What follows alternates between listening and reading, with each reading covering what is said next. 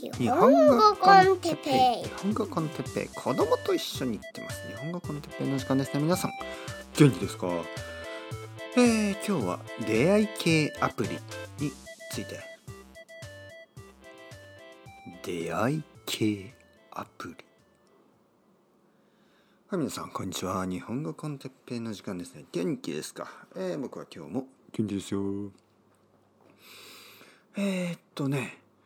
えー、皆さん出会い系アプリというものを知ってますか？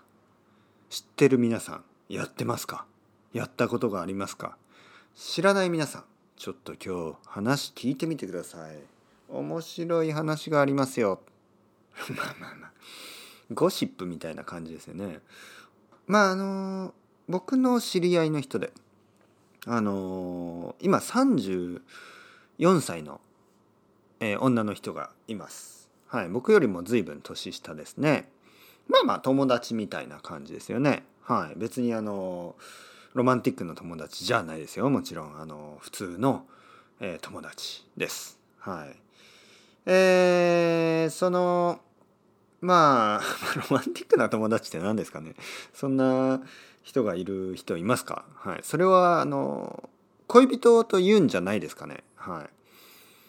恋人とロマンティックな友達何が違うんでしょう、はい、僕には分かりません僕はあのまあ結婚してますしねそういうあのトピックはもうリタイアしたような気がするんですけどそんなことないんですね実は。はい、結婚したというのは離婚をしてないだけであってあの全てがあのもう終わ終わったわけじゃないですからね。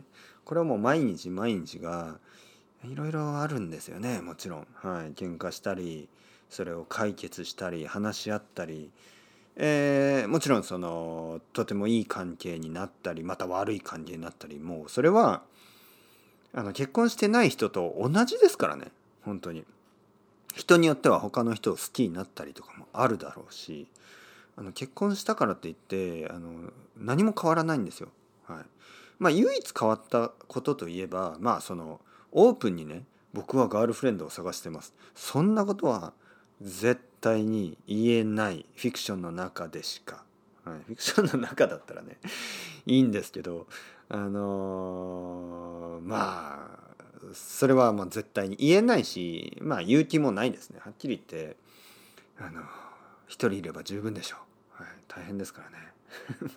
何の話をしてるんでしょう？あの今日はですねだからその34歳の僕の知り合いがですねあの出会い系アプリを使ってるらしいんですよ。皆さん聞いてくださいよ。ゴシップ。彼女はまあボーイフレンドを探してるわけですね。しかもあのちゃんと付き合いたいんです。でちゃんと付き合うっていうことは、まあ、普通ね一般的に日本ではやっぱり結婚を前提に、ね、結婚を考えて結婚を視野に入れてとも言いますね。視野に入れて、ね、結婚を想定して、ね、まあいろいろな言い方がある。結婚を考えて結婚を想定して結婚を視野に入れて結婚を前提に、ね、ほとんどおなじみ結婚のことをちゃんと考えていつかは結婚するというそういう相手を探したい。うん。変でしょう。変でしょうか。どう思いますか？変と思いますか？フランスの皆さん。まあまああの僕の知り合いのヨーロッパ人の人たち結構結婚してないですよね。いやーてっぺい結婚なんか考え方が古いそんなのはあのただのペーパーのことだ。まあ言ってることはわかるけどまあみんなやっぱりステディなパートナー欲しいでしょ？そんなことない？まあそうじゃない人もいるかもしれないですけどまあ僕はあのそれは別に変なことじゃないと思いますね。あの一人の人と一緒に住んだりとか、ね、そういうことをしたいと思うのはそんなにあの批判されるべきものではないと思います。もちろんその一人で生活したい、ね、そういう一人の恋人は嫌だたくさんの恋人とあの付き合ってみたいまあそういう人も否定されるべきではないんですけどねもちろん。それぞれいろいろあっていいけど意外とねやっぱりほとんどの人たち結構たくさんの人たちはやっぱり一人の人と長く一緒に生活をするためにあの相手を探してるんですね。で僕の知り合いの人もそうやって探している。デーティングアプリ、えー、デートしました。まず1回しました。えー、彼女は最初に会ったのは26歳の男の人、えー、彼はかなりあのー、まあ彼女曰くチャラい人でした。チャラい。チャラいというのはなんかこう軽い。なんかこうまあ真面目じゃない、ね、そういう意味です、ね、チャラい。チャラい男。なんかまあ結構ガールフレンドをよく変えたりとかね。そういうしているそういうことをしている感じがする。はい。えー、だけど楽しかった。はい。チャラい男はまあ一緒にお酒を飲むんだったら多分楽しいんでしょうね。まあいろいろ女の子まあその友達を笑わせたりする。そういうあのまあ冗談のセンスというかそういうのもあるし結構いつも笑ってて楽しいらしいんですよ。ちょっと不安なのがやっぱりその真面目じゃないんじゃないのか。ね、例えば自分と付き合っても長く付き合わないんじゃないか、ね、そういうちょっとそういうふうに考えてしまう。ね彼女。で次次に会った人。まあまあそうやってのは何人もに会うんですよね。そのデーティングアプリというのは、まあ、そういうシステムですからね。いろんな人に会うんですけど。で次に会った人はその人はねまた多分30歳ぐらいの人かな。彼女はいつも年下を選んでしまう。なぜなぜ年下を選ぶんですか？って言ったらいや年下がいいわけじゃないけどやっぱりそのアプリには結構若い人が多い。ね、そしていろいろなんかこう好きなこととか、えー、そういうのをこうプロフィールでね見ていくとなんかやっぱりあの年下の人に会うことになってしまった。みたいに言ってましたけどね。彼女は本当は自分の同じぐらいの年とか年上の人に会いたいけど結構少ないらしいんですね。そんなことあるかな？僕は結構もっと年上の人もいると思うけど彼女が選んでないだけなんじゃないのかな？ちょっとわからない。今度は聞いてみます。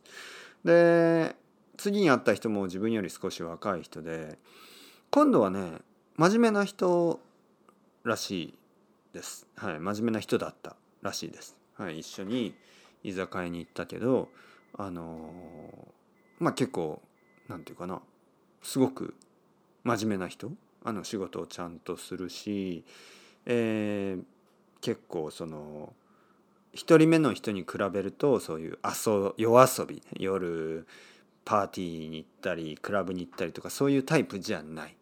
うん、で僕はそのその話を聞いて「ああいいですねいいんじゃないですか？その人」って言ったんです。そしたらね僕の知り合いその彼女は「えでもちょっとつまんなかった」と言いました。はい皆さんどう思いますか？ここに何かミスマッチがありますね。いわゆる彼女はあのまあ本当にあの真面目な人を探してるはずなんですね。だけどまあ例えば最初のデートって多分2時間ぐらいでしょ？?2 時間ぐらい居酒屋に行ってお酒を飲みながら話すとやっぱり真面目なタイプはちょっと面白くなく感じるのかな？そして楽しいタイプの人はやっぱり2時間でね2時間で楽しいタイプの人はちょっと心配ですよね。まず前提にねまずその話としては初めて人に会うわけでしょ？初めてね初めて人に会うしかもそれがまあデートでしょ？初めてのデートでそんなにたくさん話をしてなんかこう慣れてる感じね？もう多分その1人目の彼はもうそのデートは多分あの今年100回目ぐらいのデートかもしれない。ね、今年100回ぐらいデートしてるかもしれない。だから面白いんですよ。だからうまいんですよ、デートが。でもそれってどうですか？ちょっと心配にならないですか？うん。100, 100人とデートする人があの自分とずっとデート自分とだけ付き合う付き付き合えると思いますか？ちょっと心配ですよね。でもう一人の人真面目な人あのなんかほとんどまだあの人に会ったことがない。初めてそのデイティングアプリを使ったような人マッチングアプリを使ったような人。この人はやっぱり面白くないんですよ。慣れてないしちょっと緊張してたり、うん、だから彼女はどっちを選ぶんでしょう？うん。分かりません。まあこのあとその人たちにもう一回ずつ会うのかまた他の人に会うのかね。ちょっと彼女は分からないと言ってましたけどどうなんですかね？この話はまた今度。ね？今度あのちょっと聞いてみますからね。あのマッチングアプリについてその2ご期待ください。どっちがいいんですかね。はい。というわけでまた次回。それではまた明日。また明日じゃない。また今度。 Hasta luego。またねまたね。またね。